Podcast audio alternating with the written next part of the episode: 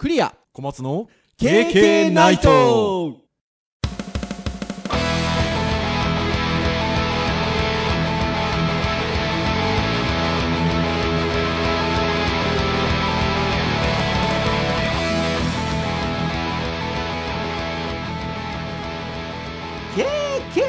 ナイト。はい。ということで第441回の配信となりますお届けをいたしますのはクリアとはい、小松です。どうぞよろしくお願いいたしますはい、よろしくお願いいたします。はーいということで私久々のウェブ会ですよいきなりその話するかって話なんですけど そうですね。いやーあのー私どものポッドキャストはあのウェブに関するお話教育に関するお話ハードガジェットに関するお話っていうのをこう、えー、順繰りで、はい、お話をしてたりするんですけれども。なのであの3つのテーマっていうことで言えばフリートークが入らなければですね3週に一遍あの同じテーマがやってくるわけですけど3週前そして6週前小松先生の一人喋り会ですよ。呪われたウェブ会がね。呪われたウェブ会。ま今まさにこの呪いを解き放った。その前がね、結局、年末年始フリートーク会ねだからね、去年の、もう、ね、健康の会ですよ。そうなんですよ。だからそれはもうあのいわゆる定番会として毎年やってるのでもうあのウェブでなんていうかテーマを決めてっていう話で言うともうその前ですからさらに3週間。あ11月3ヶ月ぐらいですね。本当にだから久しぶりのウェブ会なのでもういきなりタイトルコールの後にその話しちゃいましたけど。うん。はい、えー今日はあの久々の2人揃ってのウェブ会というところでございますが、はい、ちなみにあの前回は卒展の振り返りと写真雑談ということで。はい。あのお話をさせていただいたんですけれども。あのー僕 SNS でね毎度毎度シェアするんですけどあのコメントいただいてましたよあ、本当ですか？あの写真展楽しみにしてますと。も う怖いですね。そこ？やばいですね。あのスナップシューターってなんかヒーローっぽいですねなんてコメントもいただいてですね。もう私もですね、いや、なんか、その、どんな写真を撮ってるかっていう感じで言うと、僕やっぱりスナップが多いので、はいはいはいはい。スナップシューターっていう言葉を使っちゃったんですけど、うん。もう私なんぞは趣味でただ本当に初心者でまだ2年3年の世界ですよ。はいはいはい。そんなスナップシューターなんてね。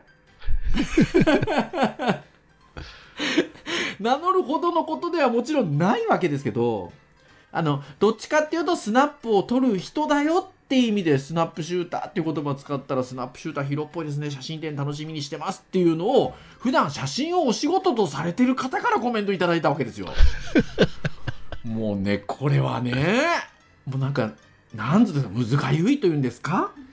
まあまあまあ、まああれ結局、趣味でやってるっていうところなので、まあそこは我々の、なんだろう、プロフィール的なところの扱いで作品集というよりかはね、うん。もしやるんだったらね、10周年にやるんだったら、どっちかっていうと、ね、パイセンに撮ってもらった我々の昔のね、写真とか、まあ昔のこう機材とか中心に置いてもね、らって、我々おまけ程度にちょっうん、でと、そこにちょっと私たちの作品、あ、それはなんかとてもコンセプチュアルでいいですね。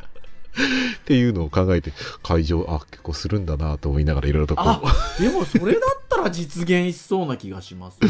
そしてなんかせっかく写真展やるんだったらなんかリスナーの皆さんでもご参加される方いかがですかぐらいのね、ああ、そうですね、感じ知り合いの人とかもね、ちょっとねうんいいとやりやすいですよね。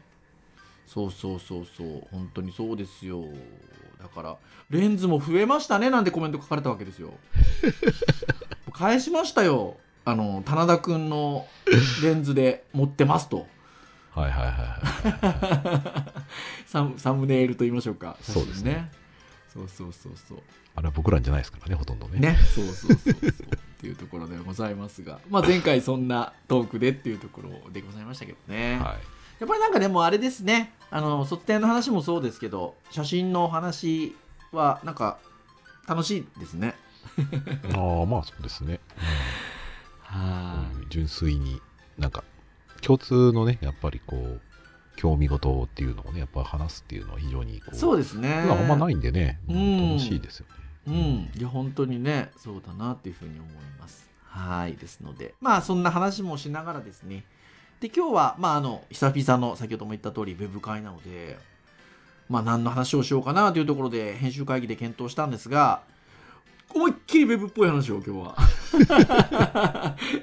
そこから振り切っては思いっきりウェブっぽい話をしようかなと、はい、思っておりますので、はい、皆さん、あの、大丈夫ですよ。あの、思いっきりウェブっぽい話と言いましたが、なんかその技術的なところでゴリゴリみたいな話じゃないので、うんあの、ぜひ、あの、そんなにウェブお詳しくない方もですね、気軽に聞いていただければな、というところでございます。はい。はい。さて、じゃあどんな話をっていうところなんですけど、私ども、まあ、ちょいちょいそんな感じの話って、あの、まあ、年に1、2度してるんですけど、あのいわゆるウェブサイトのなんて言うんでしょうね評価っていうんですかねウェブサイトをいろんなガイドラインで評価をしているような、まあ、ランキング的なものだったりとかっていうのは割とこういろんなところがあの統計を取ってたり出してたりしておりましてでそういった中で今回ちょっとテーマにしたいのが日経 BP コンサルティングさんが、えっと、ウェブサイトのブランド力っていうのを測ってるんですね。い。うーん、そうですね。これうん WBI ですか、っていうなんか指標を作られてね、指標を作られていて、えっと、WBI っていうのが Web ブランドインデックスの頭文字を取りまして、えっと、WBI という指標で Web のブランド調査をしているということで、これね、私どもちょっと今までこの、このあの日経 BP コンサルティングさんのこの WBI のあの統計については今まで取り上げたことが多分ないかなと思うんですけど、はい。結構何年かね、続けてこられてるみたいですね。うん、まあまあ、コンサル会社なんでね、こういう調査で、えー実際に、まあ、今後ね、多分自社のサイトを生かしていくには、まあ、どういったことを、どういう指標を見て伸ばしていくかとか、多分そういう情報をね、提供する一つのうん。もんだと思うんですけど、ですよね。でいくつかあの評価軸がございまして、えっと、一応項目だけたどって言いますとアクセス頻度あとはサイトユーザビリティ。あとはサイトロイヤルティ。あとは、えっと、顧客変、えー態度変容えっと、サービス製品だったりサービスだったりもしくは場合によっては企業活動えーですね、えー態度変容そして、えっと、行動喚起というところで、えー軸がございまして、えっと、これの、えっと、トータルで点数の高いものを、えーまあ、ランキング形式で、えー出しているというところですね。年2回調査してるみたいですね。うん、なんだかでもちょっとこう、面白いこう指標で、結構なんか説得力があるいや、感じの本当にそうなんですよ内容ね。しかも、あの、業界を割とあの横断しているっていうところが特徴的で、ううんん、特徴的なんですよね。なので、結構な数のウェブサイトを対象としている中でのランキング。ノミネートなんと500サイトなんで、うん。はーい。いうところで、先ほどの、まあ、えー、6つになるのか、6つの、えー、指標をもとに、えっと、トータルで、はい、点数をつけているというものになっているというところでございまして。はい。えー、で、えっと、今私どもが参照させていただいている記事というのは、Web ブランド調査2023秋冬ということで、まあ、調査的には一番新しいもの、最新のものということで、うんはい、去年の12月、そうですね去年の12月に、えー、最新のものとして出されたものがあの記事になっておりますので、まあ、そこをちょっと元にあの話をしていこうかなというところでございます。はいというところなんですが、えー、最初にですね、えっと、記事ページに調査結果のポイントということで3つほど箇条書きで上がっております。で、えっと、まず1つ目、総合ランキングトップ3は Google、楽天市場、YouTube。まあどっちかというとポータルサイトですね。まあそうですね。そうですねまあまあまあ非常にアクセスのポイントが高いんですかね、わかんないですけど。というところですよね。で、一般企業編、先ほども言った通り業界を横断をしているので、えーまあそのあたりちょっと細かく取ってたりもするんですけど一般企業編インターネット専業企業を除くでは、えー、ヤマト運輸さんが、えー、2022年の春夏以来の首位を獲得とで第2位が任天堂さんで第3位がユニクロ公式オンラインストアということで、はい、ございますね。そして、スコア上昇サイトトップ3。まあ、あの、上がった。前回と比較して上がったっていうところのトップ3で言うと、富士フイルムさん。そして、えーホンダ。そして、金棒化粧品ということで、えーまあ、これがあの今回の調査結果のポイントということで、箇条書きでまずは3つ挙げられております。そして、えーそれぞれの、えー項目について、えーまあ、ちょっとね、細かな文章っていうのがその後に続いてるんですけれども、まあ、総合ランキング、Google 楽天市場 YouTube という順番なんですけど、Google はなんか、この調査が始まって以来の初の首位みたいですね。うんんそうみたいですね、まあ、前回はなんか3位だったみたいですねはい。そして、えっと、前回がトップだったのが2位の楽天市場と。そして、えっと、3位は YouTube ということなんですけど、前回の3位は Yahoo! ジャパンだったみたいで、Yahoo! ジャパンは、えっと、4位となったと。結構5位以内は常連な感じなね、大体この辺はだから常連なんでしょうね。順番が多少変わっているとはいえ、はい。っていうところかなと。ところでしょうかね。あで6位が大和さん来てるんですね。ね。というところですね。まあこの辺りはやっぱりどうなんでしょうね。あの非常にやっぱりどれも割とこういろんな情報へのポータル的な役割をしているサイト、まあ、そもそもアクセス数の非常に多いサイトばかりですので先ほどのような指標で見ていこうとするとやっぱりどうしてもこの辺が高くはなってくるんですかね。うーんそうですね。楽天なんかはねサイトユーザビリティどうなんだろうかってあー確かに。も気にはなるところではうんありますけど、うん。やっぱアクセス頻度であったり、がねうん、まあ、あとやっぱり使われてるところもあるし、ね、多分その、そういったところを良くするためのね、考えとかも、うん。うん、お金もある、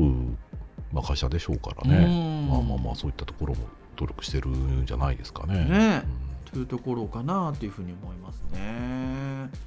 はい。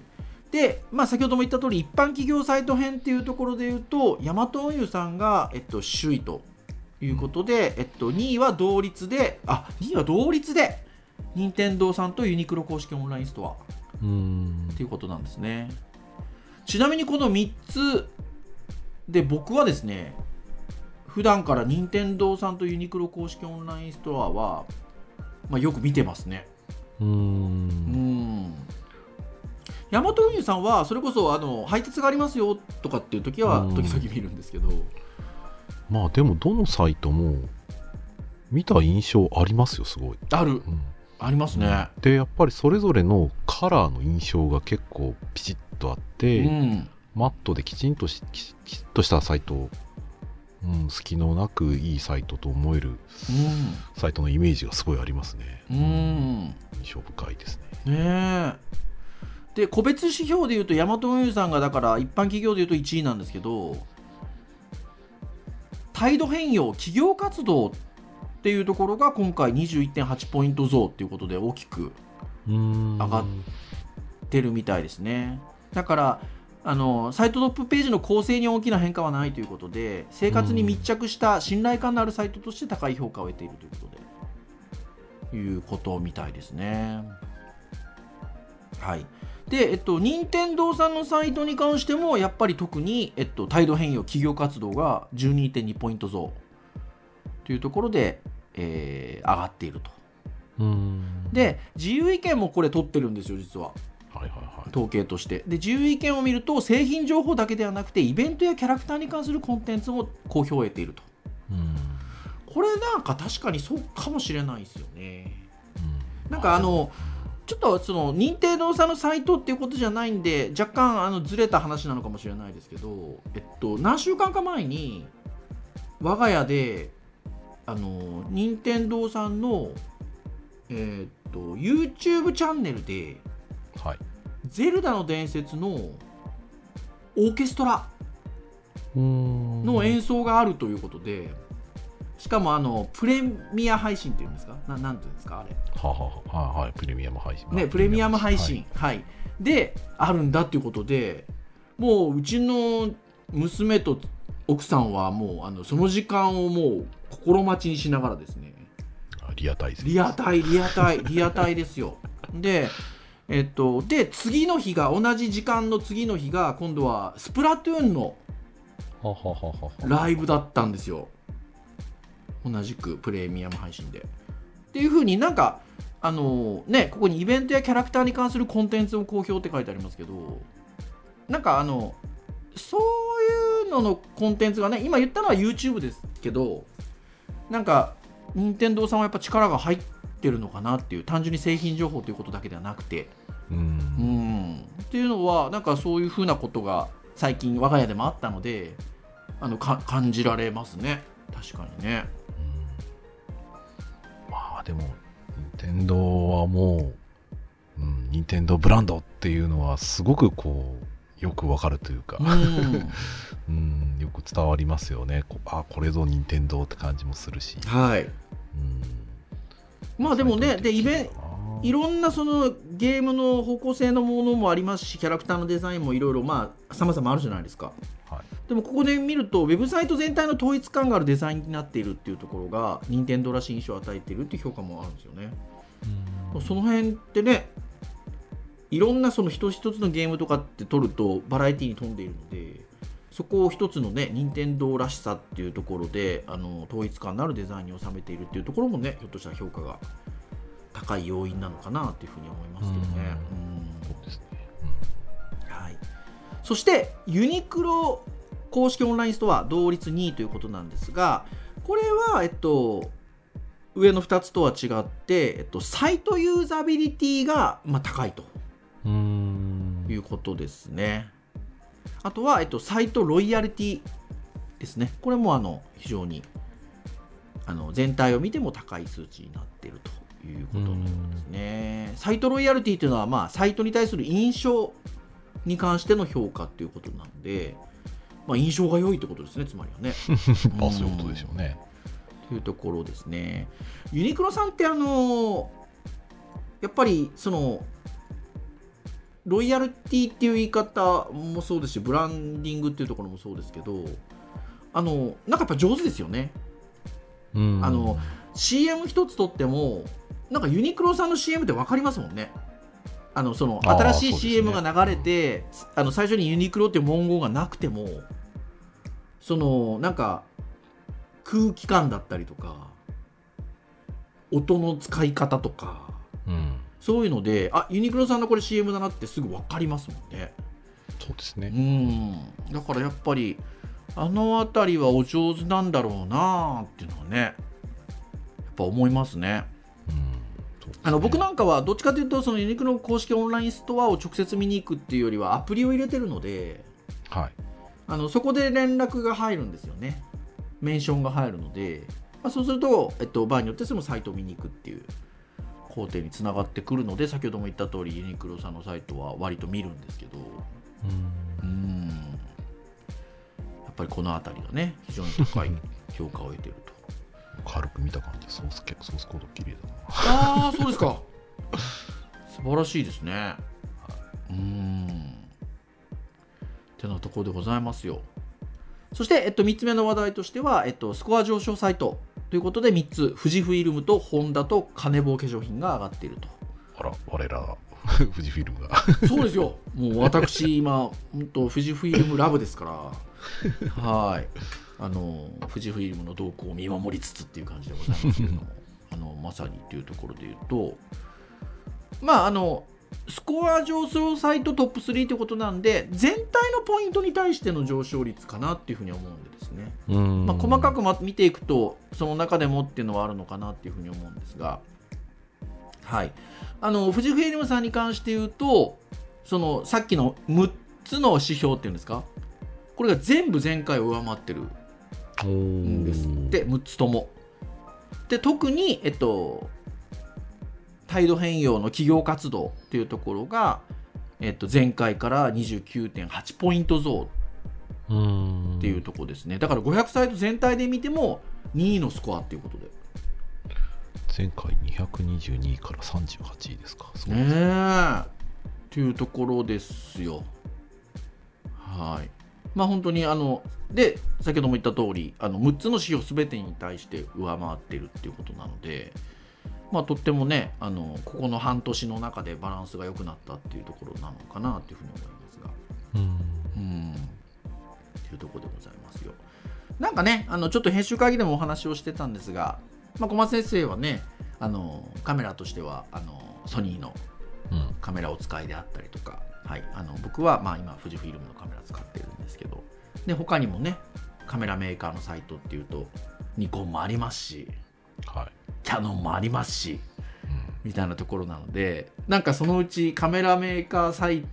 トについてのお話とかできると面白いかもねなんてのはちょっとね編集会議で。ああ、そうですね、はい。ベ。ベタ褒めとかできるといいねですね。できるといいですよね。なので見ていきたい。見見ていけたら面白いんじゃないかなというふうに思ってるんですが。はい。そしてホンダ。ホンダに関しては、えー5つの指標で前回を上回っていると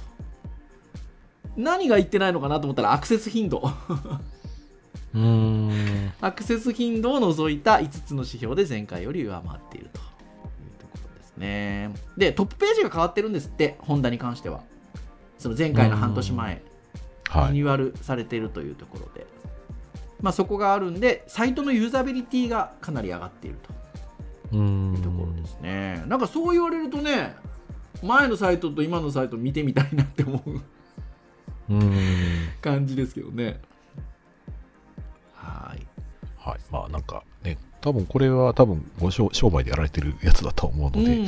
まあ実際、あの、細かなところまではね、言えないところもありますが、はい。まあちょっとこういった指標があるっていうところで見ていただけると面白いんじゃないかなと思います。で、あのーちゃんとあのデータも、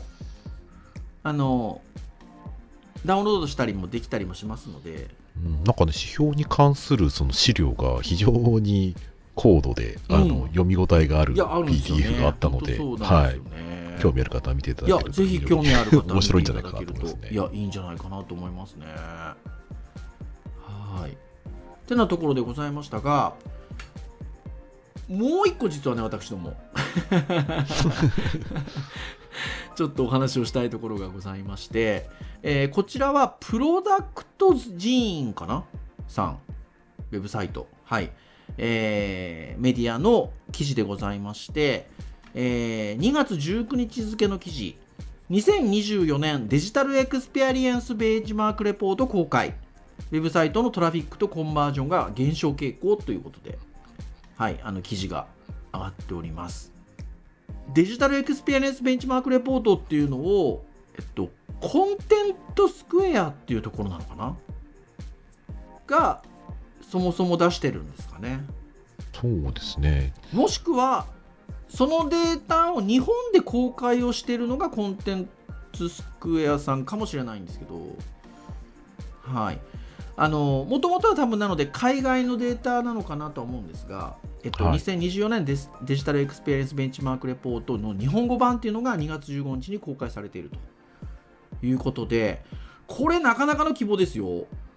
国内を含む全世界3590のウェブサイトを対象に430億のウェブサイト訪問と2000億のページ閲覧におけるユーザー行動を統計的に分析してるっていう。ものすごい量ですね。なかなかな規模感ですよね。でそのレポートのタイトルとなっている通りデジタルエクスペリエンス、まあ、デジタルに関しての体験ですね。デジタル体験。これの、えー KPI のところにフォーカスをして、えーユーザーのフラストレーションとなる体験。それがもたらす影響をまあ細かに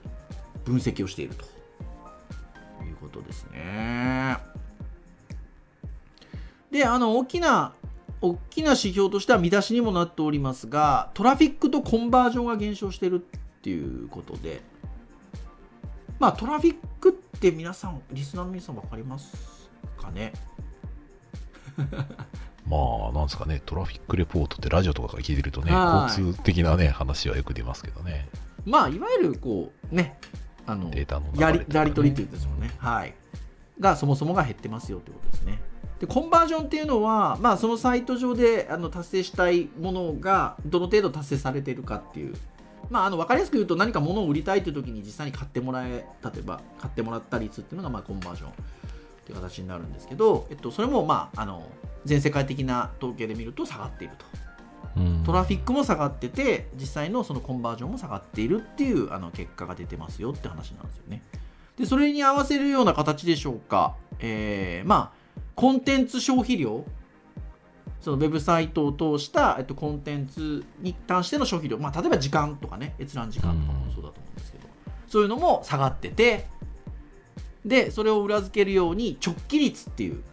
要はうん。まあサイト来たけどすぐ戻っちゃうっていう直帰率は上がってて フラストレーションちょっとこうストレスは上がっているとうん。いう感じですね。なんか、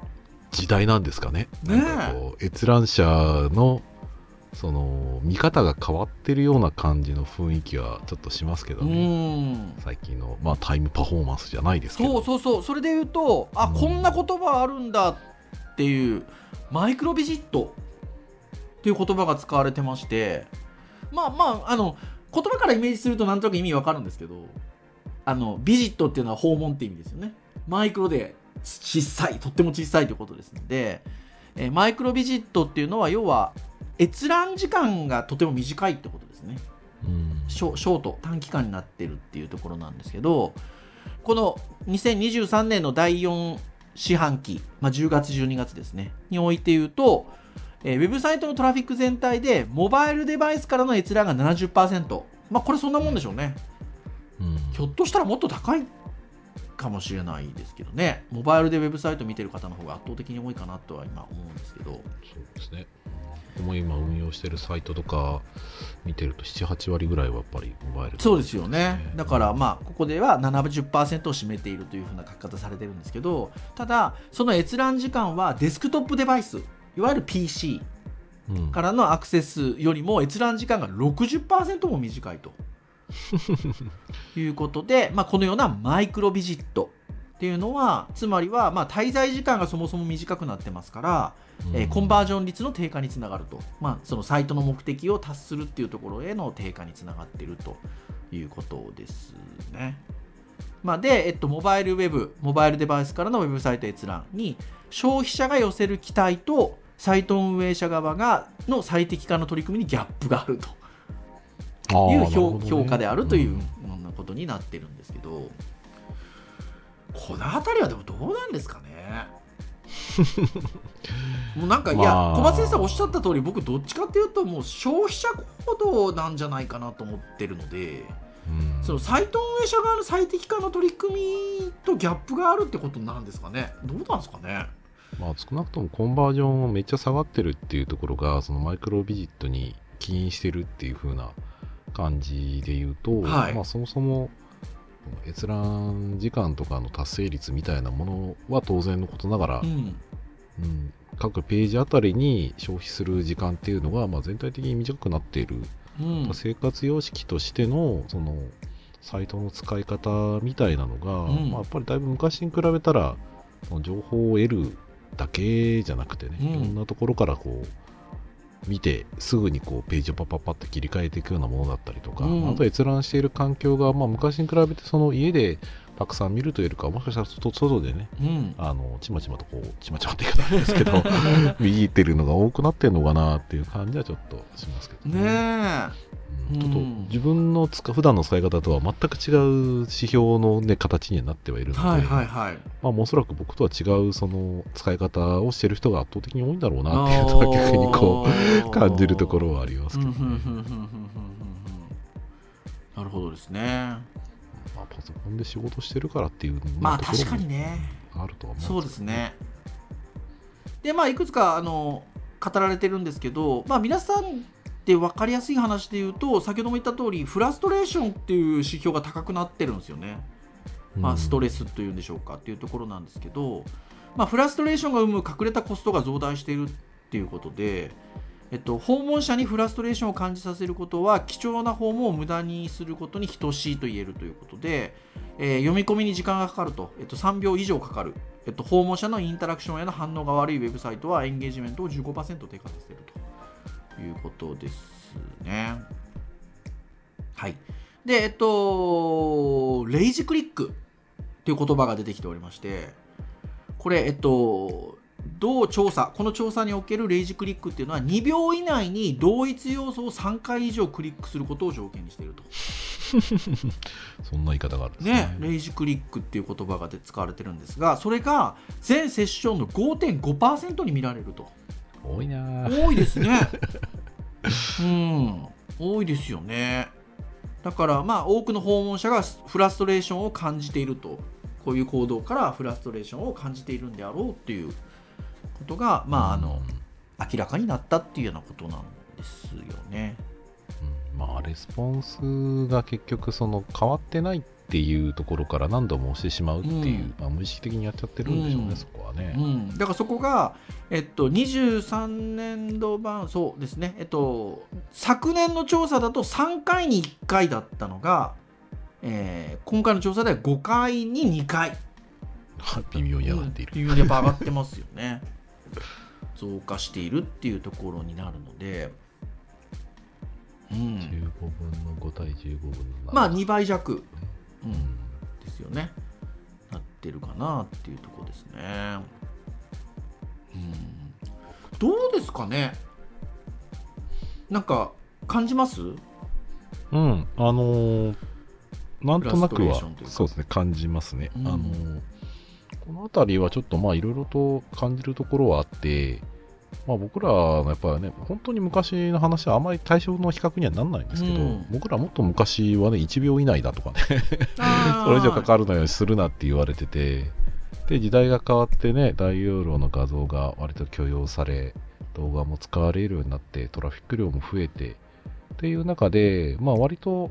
なんかこう、ここなんかはその容量の大きいサイトに関して割と寛容になった感じは、むしろある感じはあります。なんかでもそれななんていうか感じ方の波もある気がしますね。なんかもともと僕らがウェブ始めた頃は8秒ルールとか言ってませんでした？ああ、そんな待ってましたけ？送が回そもそも回線が遅かったので。ああ、まあまあもう、もうちょっと僕はなんかもっと短いルールな感じはしましたけど、はい。ただそのなんか直帰率が高くなるから、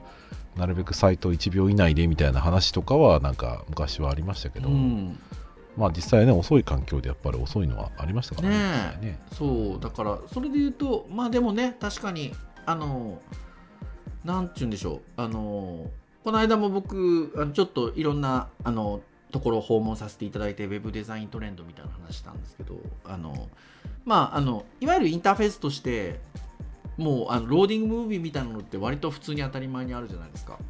まあ今。ね。であれってやっぱり読み込みをさせてるところでの、まあ、どう緩和させるかの一つの方法だとは思うんですけど、まあ、ああいうのがまあ普通に当たり前にあるっていうことはそれだけやっぱりデータサイズ的にも大きなものでやりとやり取りをしてるって話になりますしなんかそこへのフォローっていうのが手厚くならないとやっぱりこういうふうにフラストレーションを感じる。クリック2度3度やるっていう話になるのかなっていうのはね確かにね思ったりしますね。うん。まああとはどうですかね、消費するコンテンツの内容もまあちょっと変わってる感じもしますけどね。うん。うん。そういうふうな割と情報量の多いページを逆に見る機会が増えてる増えてる増えてる増えてますよね。あサブスクなんかもそうですしうね。んいや本当にそうかなっていうふうに思いますね。まあまあいろんな見方ができる面白い調査内容ではありますうね。ん、あのその前の項目で言うとトラフィックソースは有料チャンネルが拡大してるっていう話で言うと今みたいな話かもしれないですよね。うん、そうですね。うんところペかなペイ、ペイドソーシャル。うんお金を払ってる。まあいわゆる僕らで言うとネットフリックスだったりとか、ねえ 多分アマアマプラとかうその辺が多いね、ん、そういうのはやっぱりねあのお金をはあ一定のお金を払って、えっと、そこに対してっていうことで言うとアクセスが多分ね増えてるんですよね多分ね。ああ、うん。ペイドソーシャルだから、そっか、インフルエンサーとかがあの出している動画に対する広告とか、まあ、そういったものも含まれるのか。こうペイドソーシャルの方はそうでしょうねでトラフィックソースは有料チャンネルが拡大っていうのはそもそも多分有料チャンネルに対してのトラフィックソースが拡大してるって話なので、多分その辺のサブスク周りじゃないのかなとちょっとはい。うん、だまあまあ両方だからあるでしょうね。消費者の行動っていうところで、あとはコンテンツのやっぱりその容量の大きいところと回線のスピード、うん。まあ、その辺のバランスでまた変わってくるんでしょうね。きっとっていうところなんでしょうね。ですので、まあ、あの今はね、本当にあのそのあの記事のサイトに書かれていることだけをちょっとお話をしたんですけど、えっと、このあのデジタルエクスペリエンスベンチマークレポートの日本語版についても、あのメールアドレスとお名前とっていう感じで、あのまあ、よくあるようなあの情報を登録してあげると、あのもうあの大元のレポートデータダウンロードできるので。うんですのであのいろんなことをですねあの細かく統計としては見ていくことができるかなというふうに思いますのではい。あの、まあ、ぜひぜひですねあのご興味がある方は先ほどのあのブランド調査もしかりですけどあの見てみられると、はい、面白いんじゃなかろうかなというふうに思いますね。はいなんかあの実際にあのそのレポートをダウンロードしなくてもそのダウンロードできるページにもいくつかあの情報が上がってるんですけどあのフラストレーションの、まあ、影響みたいなところでの割合で言うとあの JavaScript エラーとかが結構高いですよ。マジっすか。はい、JavaScript エラーで次に続くのがページの読み込みの遅ささっきからお話をしてる。で複数回のボタンクリックレイジクリックっていうのが。続いてきてる。うん。まああの一番上は全てのフラストレーション要因って書いてあるからなんやわからない。なんやわからないやつなんですけど。でコンバージョンはやっぱねモバイルの方が低いんですよね、うん。デスクトップの方が高い。まあ、そこはだからちょっと、うん、時間による部分が大きいんじゃないですかね、やっぱり。うんでトラフィックで言うと先ほども言った通りトラフィックがちょっと減ってるっていう全世界的に話だったんですけど実は日本は増えてるんですよ ああ、本当だ。ねえ日本はオーストラリアに次ぐぐらい増えてるんですよねそうですね。うんなんですかね、この地域による違いは、あんまり一貫性がな感じないですけうどね。んてなねところなんですよねですのでまあやっぱこういうのもあの実際せっかくねあのメールアドレス等々の登録ぐらいで無料でダウンロードできる統計データなのでなんか見てみる方がねうん。面白いですよね、多分ね。あの実は大枠でのこう見出しでの話とちょっと実は日本っていう切り口で見ると違うところもあるかもしれないので、うん。うん、